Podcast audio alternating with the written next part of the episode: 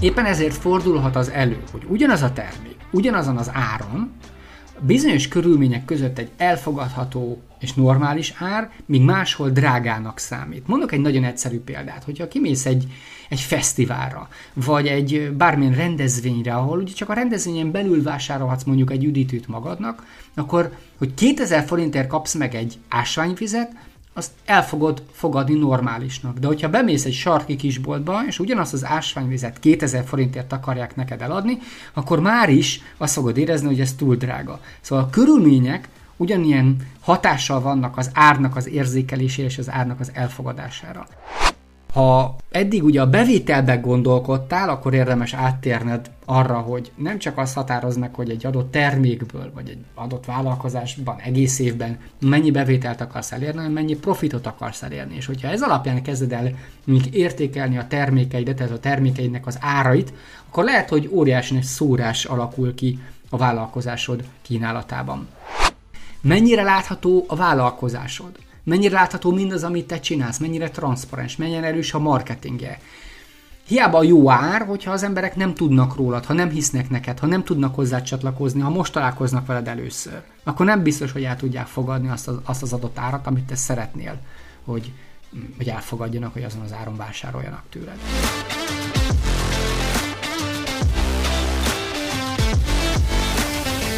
Az árazás az egyik legfontosabb és legkényesebb tényező minden vállalkozás életében. Az ár meghatározása nem csupán matematikai képletet jelent, hanem egy összetett folyamatot, ami befolyásolja a bevételt, a versenyképességet és még az ügyfélkört is. Az árazás tudatos tervezése és alkalmazása, hát mondhatjuk azt is, hogy valódi művészet, amelyben mindannyian fejlődhetünk. Ha te is egy ambíciózus kisvállalkozó vagy, aki arra törekszik, hogy a vállalkozása sikeres legyen, akkor jó helyen jársz.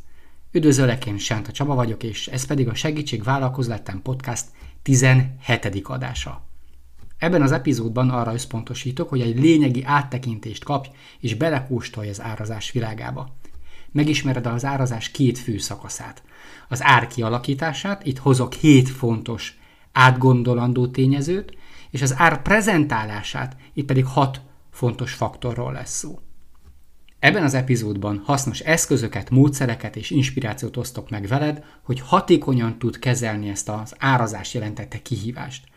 Emellett motiváló példákat is bemutatok olyan helyzetekről és megoldásokról, amikkel te is találkozhatsz az árazáshoz kapcsolódóan. Ha szeretnéd felépíteni a vállalkozásodat a megfelelő árakon, amelyek megfelelnek az általad, illetve a vállalkozásod által nyújtott értéknek és a piaci igényeknek, akkor tarts velem ebben az izgalmas utazásban. Hogy érzed, készen állsz arra, hogy a vállalkozásodat a következő szintre emeljük? Akkor csapjunk bele ebbe az epizódba.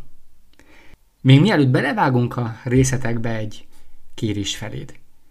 Kérlek, figyeld ezt az epizódot fókuszáltan. És ha találsz benne legalább egy olyan hasznos gondolatot, tippet, tanácsot, ami szerinted értékes, akkor ezt fejezd ki egy lájkkal, csillaggal, szívvel, vagy bármilyen olyan módon, aminek a segítségével értesülni tudok, hogy ez az adás számodra hasznos volt. És ha nem csak egy ilyen gondolatot, tippet, tanácsot kapsz, akkor pedig oszd meg azokkal, akiknek ez értékes tud lenni. Még 2012-ben a Pongorjuhász Attila coaching programjában vettünk részt, és Cimmer Zoli méhanyákkal, illetve hát méhekkel foglalkozott, és akkor a méhei, méhanyái kb. 2000 és 5000 forint környékén voltak vásárolhatóak, elérhetőek, és ugye azt tudni kell, hogy nem csak számszerű, ugye pénzügyi oldala van az árazásnak, hanem van pszichológiai oldala is, és um, az Oli ebben a komfortzónában, vagy hitrendszerben volt, hogy egy mi anyát 2-5 ezer forintért lehet eladni. Alapvetően meg tudta indokolni, hogy miért lehetne ezt, és milyen szempontok miatt lehetne ezt drágában is adni, ezeket a mély anyákat, de hát a piac elfogadta ezeket az árakat, és ő is ebben a komfortzónában létezett, és megpróbált ehhez igazodni, és ezen belül értékesíteni a mély anyáit. Viszont a csapat összefogott, és megvettünk tőle egy mi anyát, most már nem emlékszek pontosan 11-12 ezer forintért, ami egyfajta élmény volt számára, hogy hopp, hát van, akik fizetnek ezért többet is, és én néhány évvel később találkoztam vele, és akkor azt mesélte, hogy a 30-35 ezer forintért árul egy mély anyát. Tehát az árazás az úgy nem csak matek, sőt, általában nem csak matek, hanem nagyon erőteljesen pszichés oldallal bír. Jöjjön két bevezető kérdés. Az első az az, hogy te úgy magadban értékelt, hogy mennyire alakított tudatosan az áraidat. Egy tízes skálán. Egy, egyáltalán nem, tíz, tudatosan, átgondoltan, teljes mértékben tudom, hogy miért ez a megfelelő ár a termékeimnek, szolgáltatásaimnak. Oké, ez így magadban értékelt, hogy mennyire alakítottad ezt tudatosan. Remélem, hogy az adás végére azt fogod érezni, hogy hopp, kaptam olyan információkat, aminek a segítségével még jobban fogok tudni árakat meghatározni a vállalkozásom számára. A következő kérdésem pedig úgy hangzik, hogy 10.000 forint az sok vagy kevés? Sok vagy kevés 10.000 forint? Vajon mennyire lehet önmagában megítélni ezt az összeget?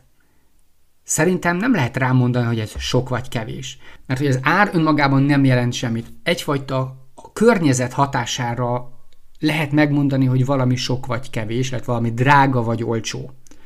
Szóval például egy telefon 10.000 forint. Azt gondolom, hogy a saját gondolataink, hitrendszerünk alapján, hogy ez egy olcsó telefon, sőt, már gyanúsan olcsó ez a telefon. De ha egy gyufás dobozra mondom, hogy ez 10.000 forint, akkor az pedig irreálisan drága.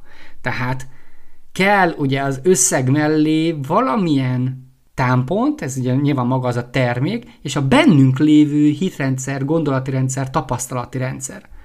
Szóval azon túl egyébként, hogy ismerünk egy terméket, vagy egy árat, még csomó más tényező is befolyásolja egy adott termék vagy szolgáltatás árát, illetve annak a megítélését.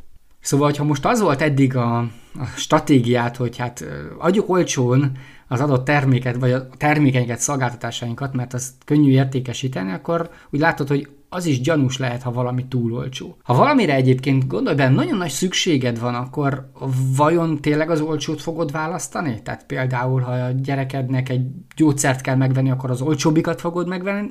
Nem biztos, vagy nyilván babysitter ugyanez, vagy hogyha mondjuk egy nyelvtanárhoz akarod elküldeni a gyerekedet, akkor biztos, hogy a legolcsóbbat akarod választani. Ugye, ugye? Szóval, hogy az a, a saját preferenciáink, meg a pszichológiai oldal az ugyanúgy befolyásolja a vevői oldalt, hogy egy adott összeget, egy adott árat hogyan értékel, tehát hiába számolgathatunk mi, hogyha ő ezt máshogyan fogja érzékelni. Szóval meg kell határozni, hogy kiknek és milyen árszinten akarunk értékesíteni, mert ugye ez a végén majd meg fogja határozni azt is, hogy mennyire lesz jövedelmező a vállalkozásunk. A mai adásban az árazásnak a két nagy lépéséről fogok beszélni, ugye ezt már a bevezetőben is mondtam. Az első lépés ugye az árnak a kialakítása, szóval annak a végig gondolása, hogy egy adott terméket milyen áron vagy árszinten akarok értékesíteni. És nyilván ebben benne van az is, hogy 5 darabot vagy 5000 darabot akarok eladni, azaz tudnod kell, hogy mennyit és mennyiért akarsz eladni. Ez az ár kialakításához hozok majd 7 tényezőt, hogy mit érdemes figyelembe venni. A második lépés az árnak a prezentálása. Azaz, hogyan mutatod be az adott árat? Milyen körülményeket teremtesz, ahol majd működni fog az az ár, amit te megálmodtál. Mert hogy ugye a környezet az hatással van ránk, hogy hogyan érzékelünk, értékelünk dolgokat. Éppen ezért fordulhat az elő, hogy ugyanaz a termék, ugyanazon az áron, bizonyos körülmények között egy elfogadható és normális ár, míg máshol drágának számít. Mondok egy nagyon egyszerű példát, hogyha kimész egy, egy fesztiválra, vagy egy bármilyen rendezvényre, ahol ugye csak a rendezvényen belül vásárolhatsz mondjuk egy üdítőt magadnak, akkor, hogy 2000 forintért kapsz meg egy ásványvizet, azt el fogod fogadni normálisnak. De hogyha bemész egy sarki kisboltba, és ugyanazt az ásványvizet 2000 forintért akarják neked eladni, akkor már is azt fogod érezni, hogy ez túl drága. Szóval a körülmények ugyanilyen hatással vannak az árnak az érzékelésére és az árnak az elfogadására. Ehhez a témához hozok hat faktort, amik ilyen hatással lehetnek, és amiket te, mint vállalkozó tudod alakítani és irányítani. Szóval az, hogy valami drága vagy olcsó, a prezentáláson múlik. Minél ügyesebb vagy ebben, annál többet vagy drágább terméket tudsz eladni, vagyis annál több bevételed lesz. Ha megnézzük ezt a két lépést, akkor azt lehet mondani, hogy az első lépés az a cél. Ezt akarjuk elérni, ennyiért akarjuk eladni, ennyit akarunk eladni. A második lépés pedig az út, ahogyan ezt elérjük vagy megvalósítjuk. És a kettő nyilván összekapcsolódik és egymásra hatnak. Szóval az első lépés az az ár kialakítása. Ahogy már ugye a bevezetőben is megbeszéltük, maga az ár önmagában semmit nem jelent. Kellenek bizonyos körülmények, illetve feltételrendszerek ahhoz, hogy ezt értelmezni tudjuk. Az ár kialakításán az első tényező az az ajánlat. Szóval soha nem termékben vagy szolgáltatásban gondolkoz, hanem mindig egy csomagot alakítsák ki, egy körítése legyen annak az adott terméknek vagy szolgáltatásnak. Ez um, ugye az érzékelésben és az érték érzékelésében is segíteni fog. Ugye az ajánlatnak a célja ugye a vásárló érzelmeinek és gondolatainak az irányítása. Itt beszélhetsz ugye az előnyökről egy adott termékhez kapcsolódóan, a jövőképről, a lemaradásnak a veszélyeiről, ugye itt meghatározhatsz az ajánlat során egy határidőt, hogy ez az adott ajánlat meddig érvényes, kialakíthatsz bizonyos szűkösséget, mennyiségben is, nem csak határidőben.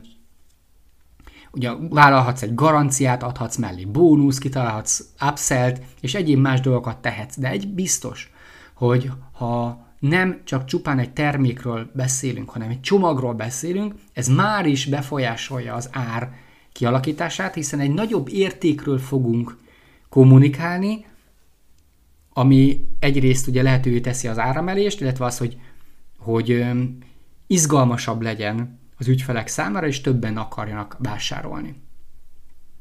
Nyilván a második tényező, amit figyelembe kell venni, az, hogy maga az ajánlat, az kinek szól, milyen piacra célzol, kiket akarsz megcélozni. Ugyanazt a terméket egy bizonyos célcsoportnál X áron lehet eladni, egy másik célcsoportnál Y áron lehet eladni. Ugye? Tehát melyik célcsoportnak akarod azt az adott dolgot eladni. Itt fontos azt is nézni, hogy ugye ma már a piacok általában egyfajta homokóra modellben működnek, míg régebben ugye gyémánt szerkezetűek voltak, tehát volt egy középső réteg, ami a leggazdagabb volt, és érdemes volt oda kommunikálni, ez volt a gyémánt modell. Ma már ugye egy homokóra modell van, ami ugye azt jelenti, hogy hogy érdemes vagy abba gondolkodni, hogy minél több embert kiszolgálni pici árrésen, de hogy a tömeg, a volumen fogja meghozni igazából a profitot, vagy érdemes abba az irányba gondolkodni, hogy hogyan tudok magas értékű, tehát egy nagy árréssel bíró terméket, szolgáltatást létrehozni, amiben nem kell feltétlenül kapacitás, de egyfajta egyediség, minőség, színvonal kell hozzá, tehát ott az ár mértékével tudok profitot elérni. Aztán nyilván a harmadik tényező, ez egy ismert dolog, ugye ez a termékpiramisnak a rendszere. Nyilván a termékpiramisban, ahogyan haladunk felfelé az egyes szinteken, ugye úgy növekednek az árak is, tehát a belépő termék az, vagy a ugye csali termék az általában ingyen van, és aztán utána ugye a belépő termék az egy olcsóbb, aztán ugye a fő termék az már drágább, és aztán mondjuk lehet egy VIP termék, amely például ugye a legdrágább. Tehát ugye megyünk felfelé, akkor az ár növekszik, és mondjuk az eladott mennyiség általában csökken. Szóval érdemes elgondolkozni azon, hogy mit ad a vállalkozásod ingyen, mit tud ingyen adni az ügyfeleinek, aminek a segítségével utána el tudja őket juttatni odáig, hogy a belépő terméket mondjuk megvásárolják. De nyilván az árat befolyásolja abszolút az, hogy a termék piramisban hol helyezkedik el az adott termék vagy szolgáltatás. A negyedik tényező, ami befolyása az ár meghatározását, nyilván az a profit célunk. Ha eddig ugye a bevételbe gondolkodtál, akkor érdemes áttérned arra, hogy nem csak azt határoz meg, hogy egy adott termékből, vagy egy adott vállalkozásban egész évben mennyi bevételt akarsz elérni, hanem mennyi profitot akarsz elérni. És hogyha ez alapján kezded el mondjuk értékelni a termékeidet, tehát a termékeidnek az árait, akkor lehet, hogy óriási nagy szórás alakul ki a vállalkozásod kínálatában. Nyilván a termékpiramisnak a csúcsán olyan termékek és szolgáltatások vannak, amik egész magas profitot tudnak termelni, de nyilván, hogy mész lefelé, előfordult, hogy a belépő terméken nincs is profit, sőt, még veszteséget is termel a vállalkozásod. Egy biztos, hogy neked kell eldöntened és mérned, hogy mennyi profitot akarsz, illetve tudtál realizálni egy adott terméken. Amikor az árat meghatározod, akkor nyilván a pszichológia, amiről már beszéltem korábban is belép, mint tényező, az ötödik tényező. Mennyire hiszel te abban, hogy ezen az áron el lehet adni, ugye te Zimmer Zolinak a, a sztoria a mi anyával, hogy ő elhitte egy idő után, hogy jaj, ezt el lehet adni már 11-12 ezer forint, egy dupla olyan ára van, hatszoros olyan ára, mint ahogyan eddig árultam, hogyha te ezt elhiszed, ezt tudod megfelelően képviselni, ha ki, tudod, ki tudsz állni ezért, akkor, akkor képes vagy ennyiért eladni. Erre egy nagyon-nagyon jó gyakorlat az, hogyha fogod és összeírod azt, hogy az, adott termék vagy szolgáltatás miért kerülhet ennyibe, mi az indok, amiért ennyibe kerül, és juss el 50-100 ilyen indoklásig, és hogyha nem csak egyedül értékesíted ezt a termékedet, akkor a munkatársaiddal is ezt csináltasd meg, ezt a feladatot. Ez azért fontos, hogy ha benned kialakult az a természetes állapot, hogy hát ez ennyibe kerül, és nyilván ez alá van támasztva benned, mert tudod, hogy miért kerül ennyibe, akkor sokkal könnyebben fogod tudni ezt kiírni, teljesen mindegy, hogy egy katalógusba, a weboldaladra, a webshopodba, vagy az üzletedbe. Az árat befolyásoló hatodik tényező az a terméknek az életciklusa. Hogy hol van a termék az élet görbéjében. Ugye az elején még kevesen vásárolják, aztán ugye van egy felfutási idő, aztán ugye van egy tetőzés, és aztán ugye van egy hanyatlás. Az a kérdés, hogy az adott termék vagy szolgáltatás, amit te értékesítesz, az hol tart ebben a termék életciklusban. Minél, tehát nyilván már a, minél később van, annál kisebb az ára, annál jobban megy lefelé az ára. Ugye az elején is lehet nyilván különbözőféle stratégiára, stratégia, hogy hogyan vezetünk be egy terméket, de az biztos, hogy az elején jóval magasabb lesz egy terméknek az ára, hiszen ott az innovációt meg kell finanszírozni, vagy hát ugye nyilván azt fedeznie kell, és aztán ugye ahogyan az elején még nagyobb a kereslet, ott ugye több magasabb árat lehet elkérni érte, és aztán, ahogyan mérséklődik ez a kereslet, úgy nyilván a termék ára is mérséklődik. És a hetedik tényező, amit nyilván megint nem lehet, ez a matek rész nem lehet kikerülni, az pedig az, hogy egyáltalán az árnak mit kell tartalmaznia. Ugye tartalmaznia kell az adókat, a fejlesztést, a megtakarítást, a marketinget, a működési költségeket, és nyilván a profitot is. A közvetlen és közvetett költségeket. Tehát ez a hét tényező, ez mindenképpen hatással van az áraidra. Ugye az ajánlat, ugye melyik cél piacra lősz, tehát ugye egy magasan frekventált, vagy egy tömegpiacra lősz, vagy a termékpiramisból hol helyezkedik el a termék, a milyen profitot akarsz vele elérni, mennyire hiszel az árban, hol van az életciklusában a termék, illetve mit kell tartalmaznia az adott árnak. Melyik tetszett neked a legjobban a hét közül, és mi az, amit eddig nem vettél figyelembe az árazás során? Ha van kedved, ezeket is megírhatod nekem. Ugye az első lépés volt ugye maga az árnak a meghatározása és kialakítása, a második lépés ugye az árnak a prezentálása. Ugye, hiába alakították ki egy jó árat, ha azt nem megfelelően prezentálod, gyakorlatilag nem fog sikerre járni. Szóval a jó árhoz megfelelő körülményeket is létre kell tudnod hozni. Hoztam hat faktort, ami segíthet abban, hogy jobban tud prezentálni az áradat. Az egyik az a választéknak a hatása. Az a tapasztalatom, hogy azok a helyzetek, ahol van legalább AB választási lehetőség, az mindig jól működik. Ugyanakkor vigyázni kell arra, hogy kettő, max. három ilyen választási lehetőséget érdemes szerintem meghatározni. Minél több verzióból tud választani egy ügyfél, annál nehezebben dönt. Ha már jártál egy női papucsosztályon, mondjuk egy nyári időszakban, és láttad már, hogy ott 80 féle, 120 féle papucsot árulnak, hogy mennyi időt töltenek ott a nők, akkor érted, hogy mi a gond ezzel a választék szélességgel. Minél nagyobb lehetőség, minél több lehetőségből lehet választani, annál nehezebben tudunk dönteni. Ugye volt erre egy kísérlet, hogy ki volt rakva a piacon az egyik árusnál 6 féle lekvár, a másiknál pedig 24 féle. A vásárlóknak a 40%-a állt meg csupán annál a stannál, ahol 6 féle terméket árultak viszont 30%-os volt a konverzió. Tehát 100 emberből lett 12 vásárló. A 24 lekvárt kínáló stannál 60-an megálltak, de csak 3%-os volt a konverzió. Tizede volt a konverzió, és ez azt jelenti, hogy ketten se vásároltak a 100 látogatóból. Ezt a választék hatását lehet úgy is használni, hogy azt mondod, hogy az első verzió az úgy néz ki, hogy van egy A termék, ez 30 ezer forint, és van egy B termék, ez 60 ezer forint.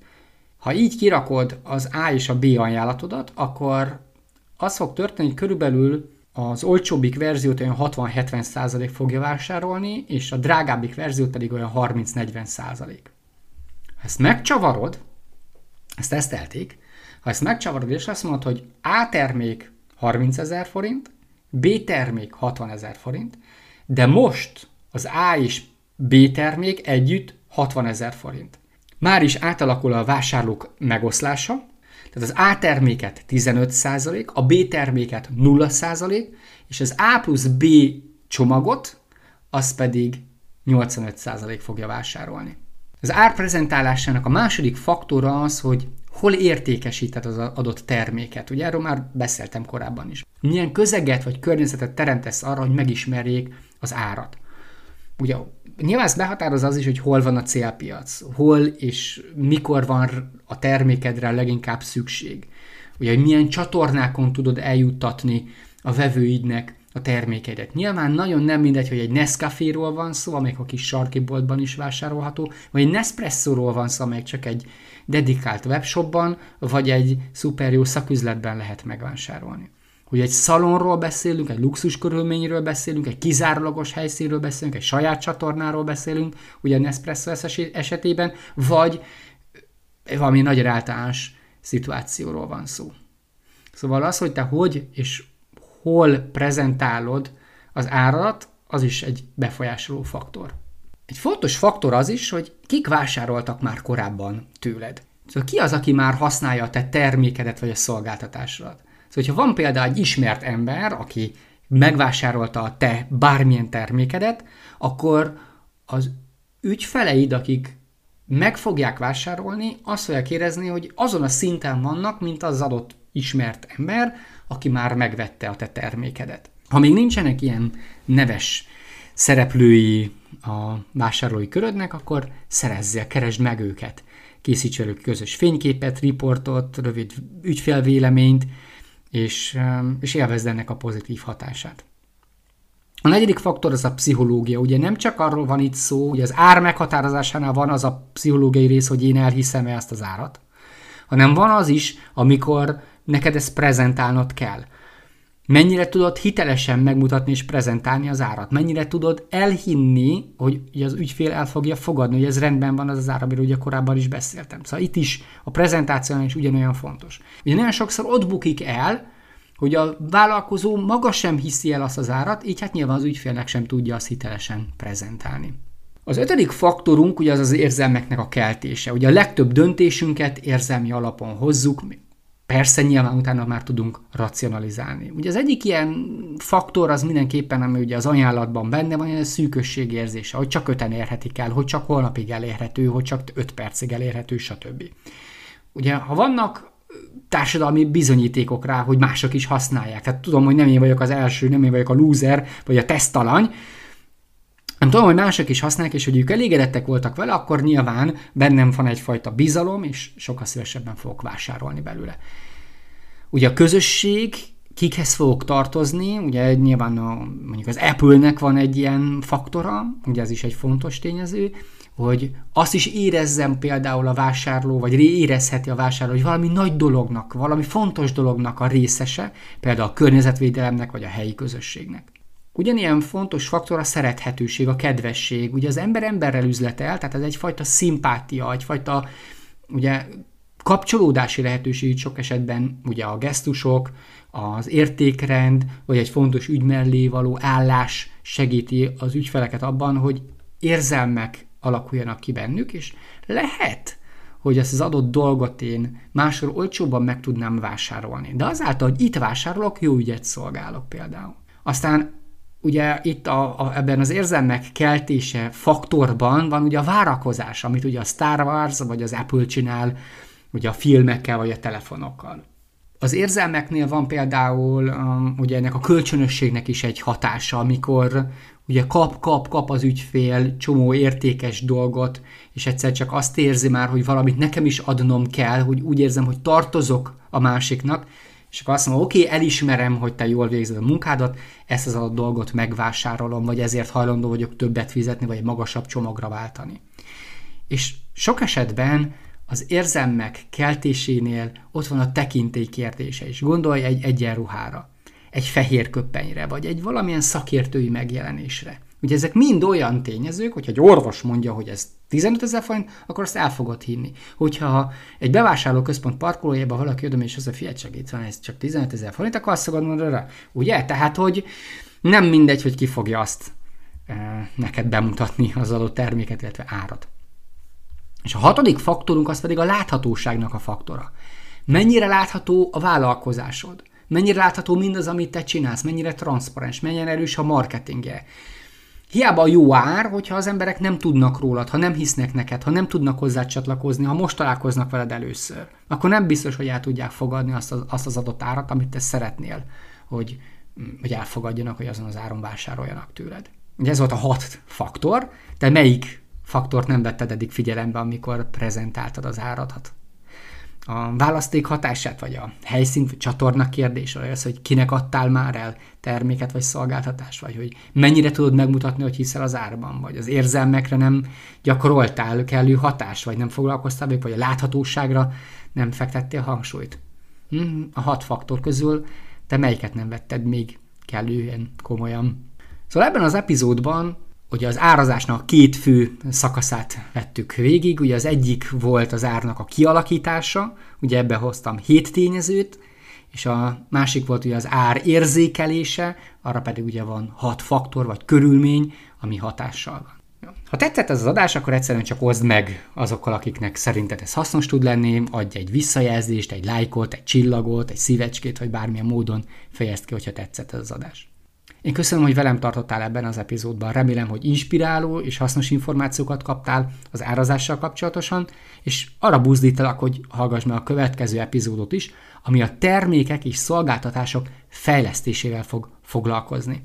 Ugye, hogyha te is haladni akarsz, és sikereket akarsz elérni, akkor folyamatosan fejlődnöd kell, ugye vagy fejlődsz, vagy hanyatlasz.